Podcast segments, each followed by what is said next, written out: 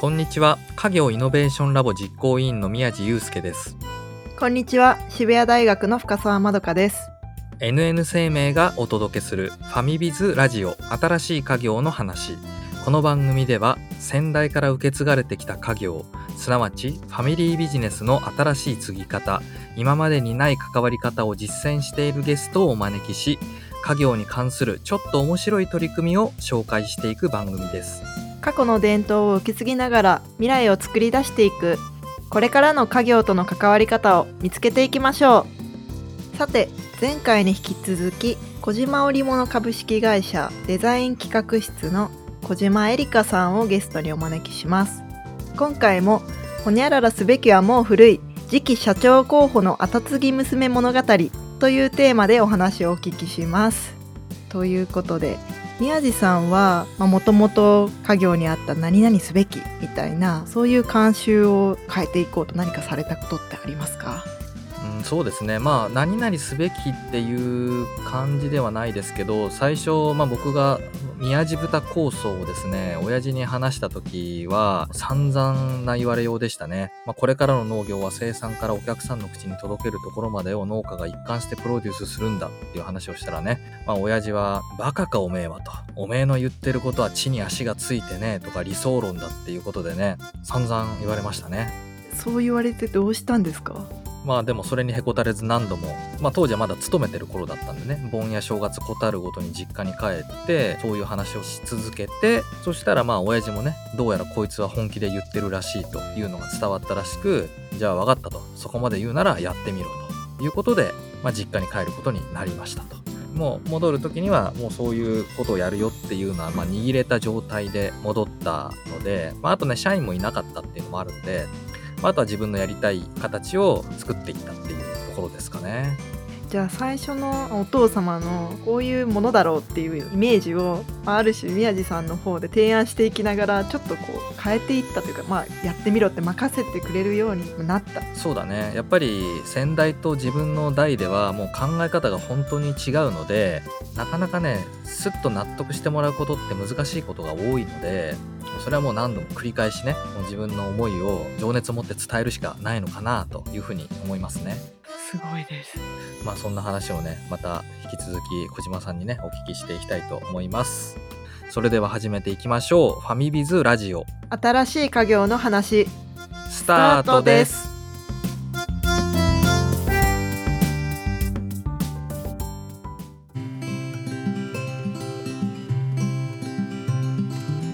1年も経たずにとりあえず私が連れてくるまだ見ぬ男の人がもうどうかは分かんないからとりあえず私を次期社長として育ててみないっていうのを何回も打診したんですけどもう最初はもう喧嘩にもならないぐらいないっていう否定のでもそれがねまた逆に原動力になってたんだなって今では思います。もう悔しいですもん。もう認められたいがめっちゃ強い。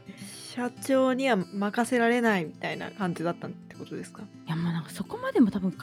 えてない。いいお婿さんがいるといいよねみたいなところに行っちゃうってことですか？どう言っても。そうそうそう。ほんとどんな男の人連れてくるかもわかんないのにすごくないですか？そのまだ見ぬ人に期待しているお父さん。いやよく考えたらおっしゃる通りですよね。確かに。小島さんの中では何だろうな社長像ってのはどういう人なんですか？どんな人が社長になるべきだと思ってたのかなと実は結構それは最近ですねその後継ぎ仲間がいろいろできてどんどん変わってったんですけどやっぱり23年は小島織物にしかいなかったのでうちの父しかいないんですよ社長の先生っていうのは。なんか社長みたいにななればいいと思ってたし普通に私が気になる点でこういうとこは直してった方がいいなぐらいはいろいろあったんですけど今の社長父を目指せばいいと思ってます。でいろんな人と出会っていくうちにやっぱり父はものづくりっていうのに職人気質っていうのが強いんですよね。で私はそれもかっこいいと思ってますし父も叔父もものづくりが根本っていうのは今もずっと変わってなくて私もそれは曲げちゃダメだとは思ってるんですけどまあ次の時代社長と経営者ってまた違うなってやっと思ってきてで、ま私としてはまあそのものを作ってるだけだと今のこじもりものと変わらないのでせっかくいいものを作ってる。それを知ってもらう売り方を考えるとか、まあそういうことってもっともものづくりだけじゃなくてその次の一歩にならなきゃいけないな次の時代はってやっと思い出してる感じですねこの3年ぐらいは。社長と経営者はどう違うって考えてるんですか？社長って今も結構現場に入るんですよ。私はそれがいいとも思ってたんですけどでもやっぱりでも時間って限られてるんでもっと任せられるところは任せて会社の20年後30年後の道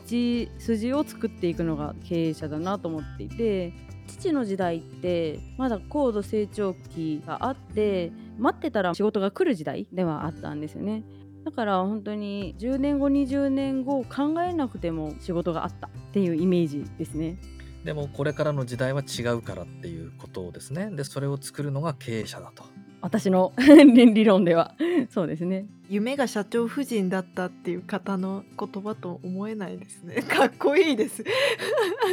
あー嬉しいです。そう言ってもらえたら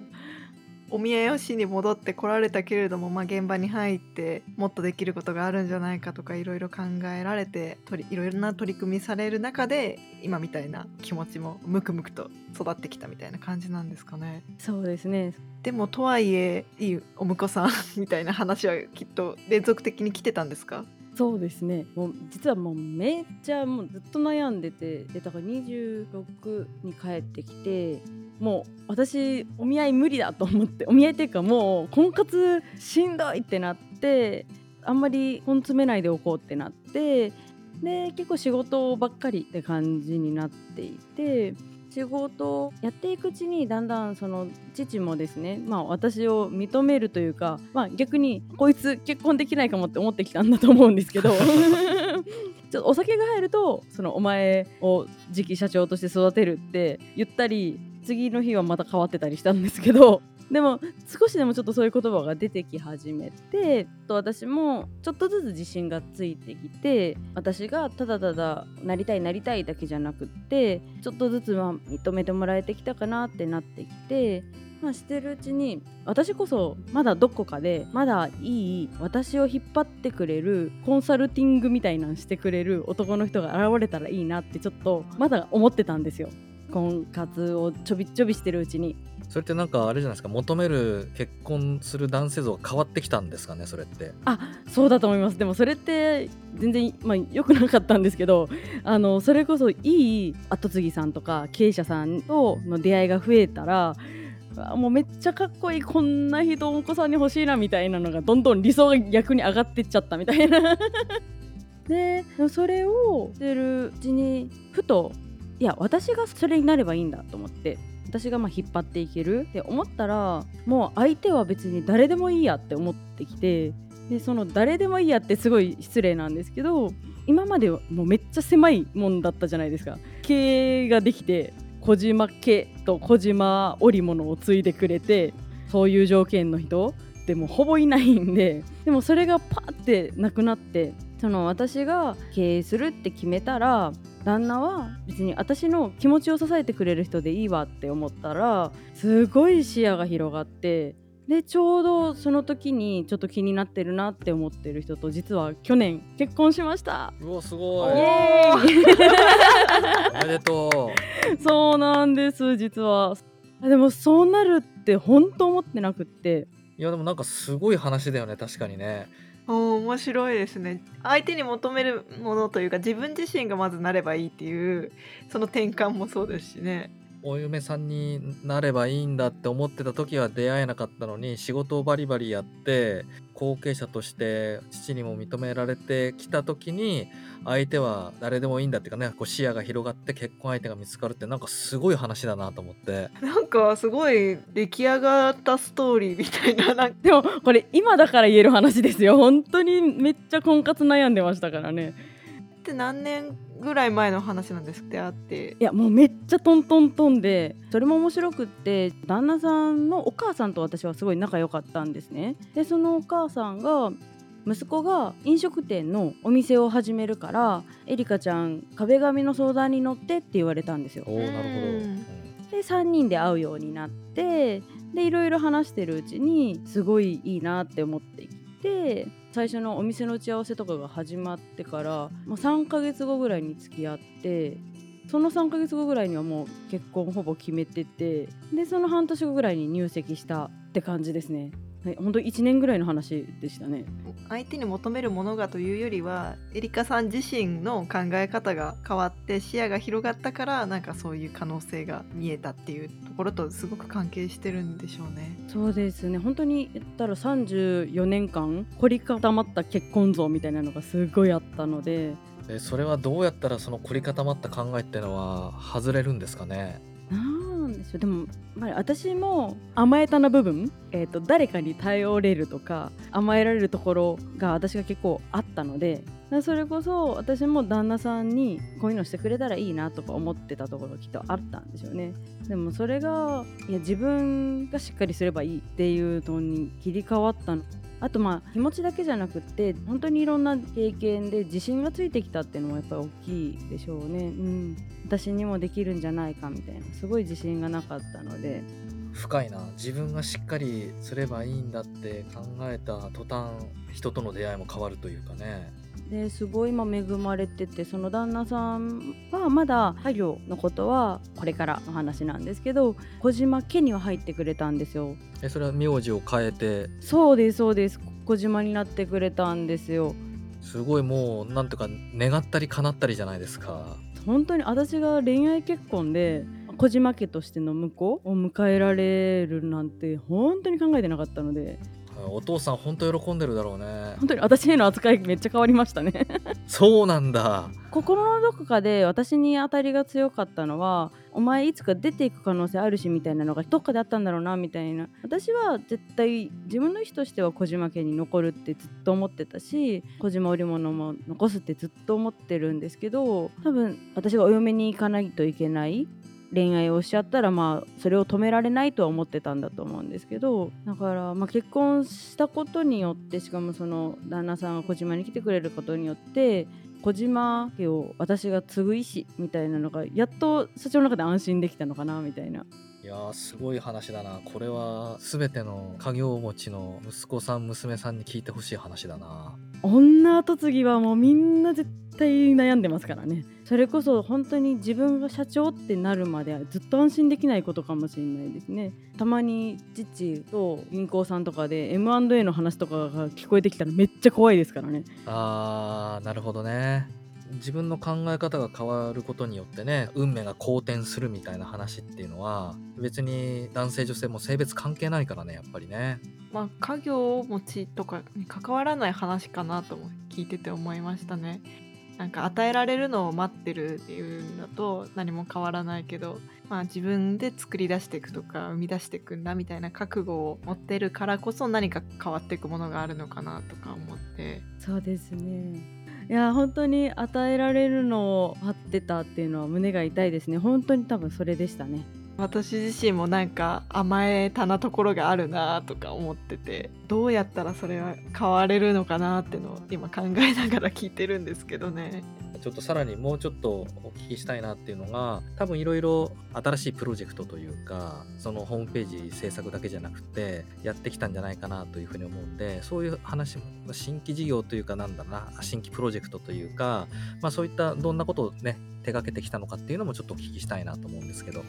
今までで多分世間的に評価されたっていうものに関しては中川正一商店さんってもう今全国で有名な小売店さんなんですけどそことコラボレーションして壁紙屋さんと作ったバッグポーチっていうのを作ってもらったっていうのが本当に多分メディアの方にも取り上げていただいたし誰が言ってもほぼ中川正一商店さんって分かるので私の評価もですし小島織物の評価とかも変わったなって思った取り組みでしたね。それがきっかけっていうのは中川正史商店さんって奈良の会社さんでそれこそ元が茅なんですよで私がただただファンというかなんで同じ茅織物から始まったのにこのブランディングの差は何と思ってただただ気になっていてでなんか一緒に仕事できないかなってずっと狙ってたんですけど最初本当に入って1年ぐらいに飛び込みメールみたいなの送ったんですけど、まあ、その時はもうすごい丁寧に対応してくださったんですけどちょっと今は難しいっていう回答だったんですね。でまだやっぱり言い続けていてあの社内では言い続けてるたら本当に銀行の方がですね紹介してくださってでその時には私ももうちょっと自分の会社でチャレンジできることっていうのが学べてたのでもうちょっと歩み寄った製品提案ができたんですね。それによって、まあ、一緒に作ってくださって、まあ、本当に中川雅史さんとできたっていうのがすごい嬉しいのはただのあのファンっていう気持ちもあるんですけどそこがすごい地域の工芸を大切にしてくれる会社さんなのでちゃんと小島織物っていう名前を出してプロダクトを作ってくれたっていうのはもうすごい嬉しかったですね。えちょっと気になるのがその歩み寄った製品提案っていう話ですけどその最初に分かんないけど送った提案と次に歩み寄った提案っていうのはどう違ったんですか？最初の提案したのは私はやっぱり襖紙壁紙しかまだ知らないかったので襖紙に中川雅史さんが持ってるデザインを印刷しませんか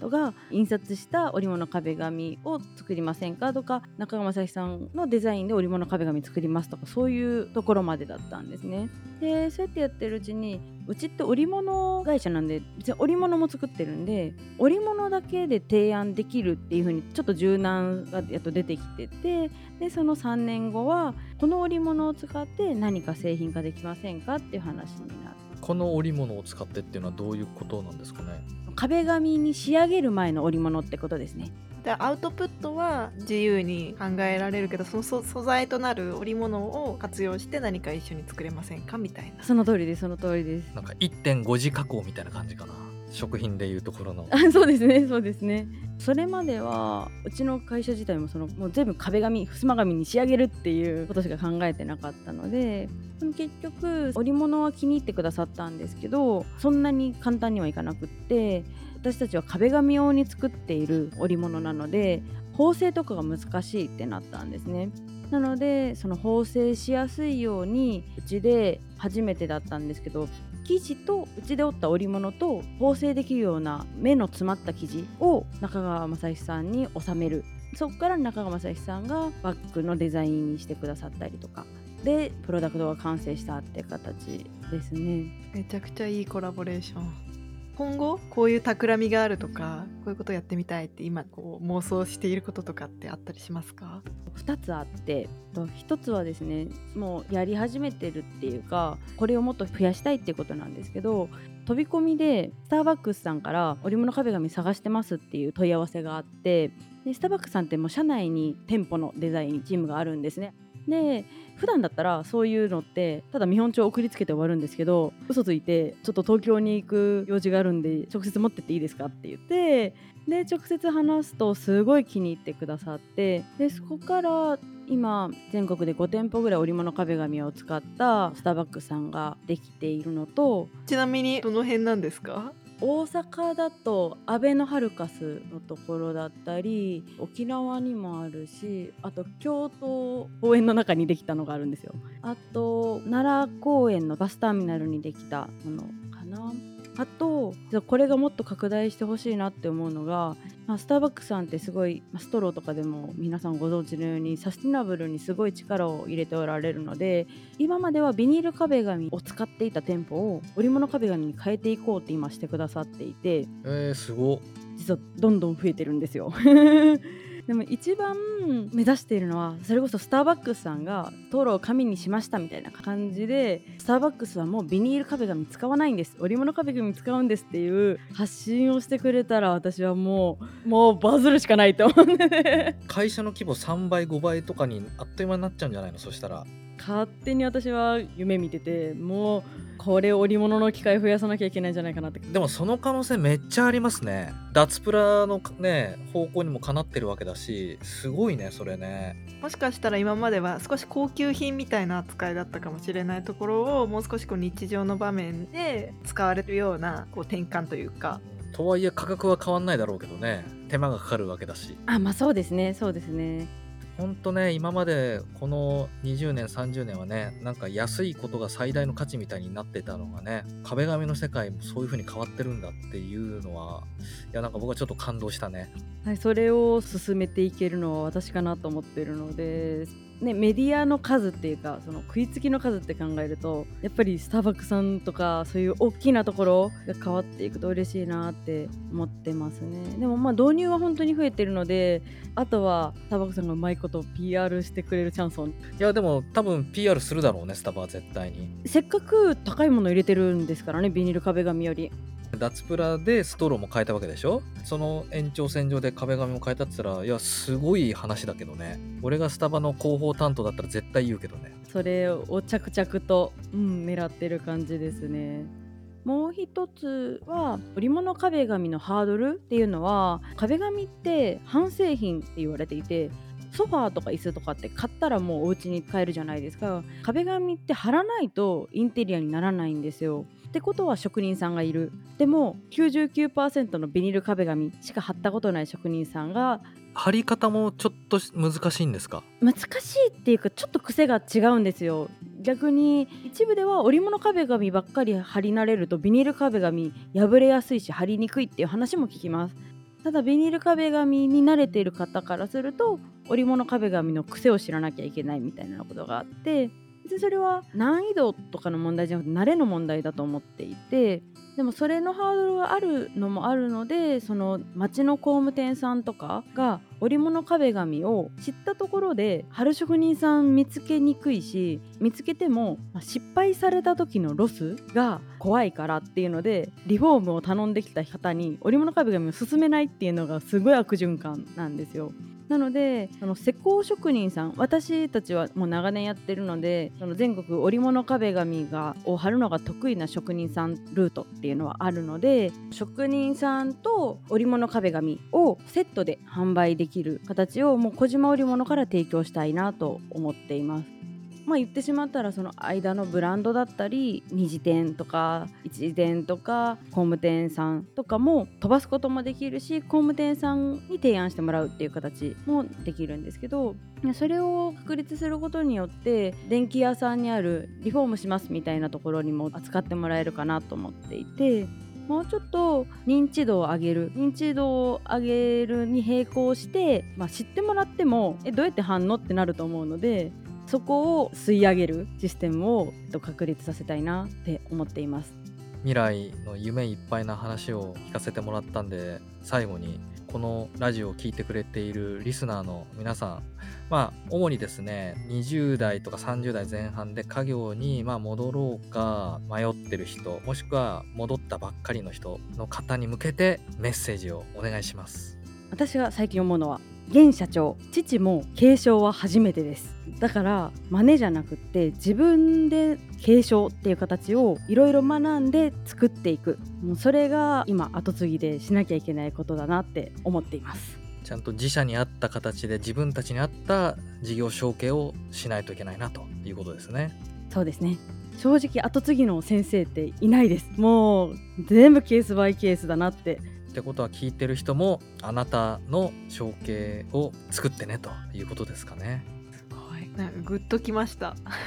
父も初めてっていうね。そうですよね。そうなんです。でもそれに気づくのに私も時間かかったんですよ。父が先生だと思い込んでいたのでな父と一緒に作っていく両親と一緒に作っていくっていうのも正解だと思いますし逆に現代の私たちに向けた事業に両親を巻き込んでいく引っ張っていくっていうのも正解かなって思います。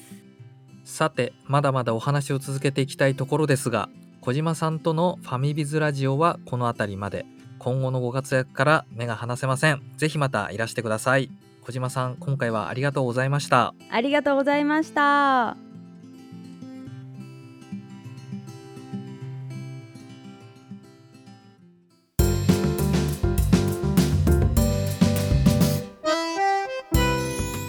ファミビズラジオ新しい家業の話エンディングのお時間となりましたいかがでしたか？最後の小島さんのメッセージがすごく響いていて父も継承は初めてですっていう、まあ、だからこそ自分たちで作っていくしかないっていうところですよね。予想を参考にするんじゃなくって自分たちに合った形でっていうのが僕も印象的でしたね。そうですね。でしかもその何でしょう。自分だけが初めてなわけじゃない。父お父様だったりその周りの人含めてみんな初めてのことだったりもするっていう。なんかそこの視点って少しこう自分から離れた視点で考えたからこそ出てきた言葉だったのかなとも思うので。いやめちゃくちゃこう勇気をもらったというかあみんな初めてなんだなっていう。そうですね。それはこのコロナの状況でも言えるなとも思っていてこういう状況ってみんな初めてだと思うので、まあ、自分たちで作っていくしかないみたいなところは本当にそうですね100年200年長く続く家業もね多いですけどでもね自分たちが当事者でこういう環境に身を置くのはやっぱり初めてのことですからね。ここはすごく大事な考え方だなっていうふうに思いましたしあとコラボレーションをされていく時に歩み寄った製品の、まあ、提案をするっていうお話ありましたけど。もううちはこれです。これしかできませんじゃなくてね。相手に合わせた形で自分たちの強みも生かしつつ相手にとってもすごくいいものになるような提案の仕方をするっていう考え方。そうですね。それでね大事だったのはやっぱり小島さんがその最初はねまだその会社のできること知識がやっぱり乏しかったからコラボ先にいい提案ができなかったけどやっぱり自分がねその社内で長くこう仕事する上でだんだん会社の強みだとかねできることが理解できたからこそやっぱりコラボ先にもいい提案ができたっていうのはねすごい大事なポイントでしたね。そうですよねその自社のことを一面的ではなくていろんな方向から分かっているからこそできる提案というかぱりねいかにこう会社の強み経営資源を理解しておくのかっていうのはやっぱ後継者には必須だなというふうに、まあ、改めて感じましたね。あと一つすごくやっぱり印象的だったこととしては自分のこれまでのお婿さんを呼ぶんだっていう考え方の中にそれが変わったところっていうのもあのすごく印象的で誰かに頼ったりとか甘えたりとかそういうことが前提ではなくまず自分がやっていけばいいんだっていうその発想の転換からまあそれこそ結婚のお相手も見つかったとか。すごい話というかなんかこう全てに通じますよね。結婚どうのこうのの話じゃなくてやっぱり後継者としての在り方っていうものを本当に学ばせてもらいましたね。やっぱり自分の決意と覚悟がしっかり定まってないとやっぱり周りの人もね認めてくれないし先代も後継がそうとはねきっと思わないだろうしだから自分のやっぱり心持ちが変わることによって周りの人も変わっていくっていうのはやっぱ全ての後継者に聞いてほしい話だったなと思いますねやっぱり。そうですねその待ってるだけじゃ変わんないというか自分が何ができるかを考えてやっていくっていうそういう姿勢っていうことですよね。そうですねいや今日もいい話でした。次回は一うろこ共同水産株式会社の3代目本間正弘さんをお迎えして魚のプロコンサル集団見える仲卸を目指してをテーマにお届けします。番組のハッシュタグはファミビズそしてポッドキャストのコメントでもご意見ご感想をお待ちしています。NN 生命がお届けする番組ファミビズラジオ新しい家業の話お相手は家業イノベーションラボ実行委員の宮地祐介と渋谷大学の深澤まどかでした。また次回お会いしましょう。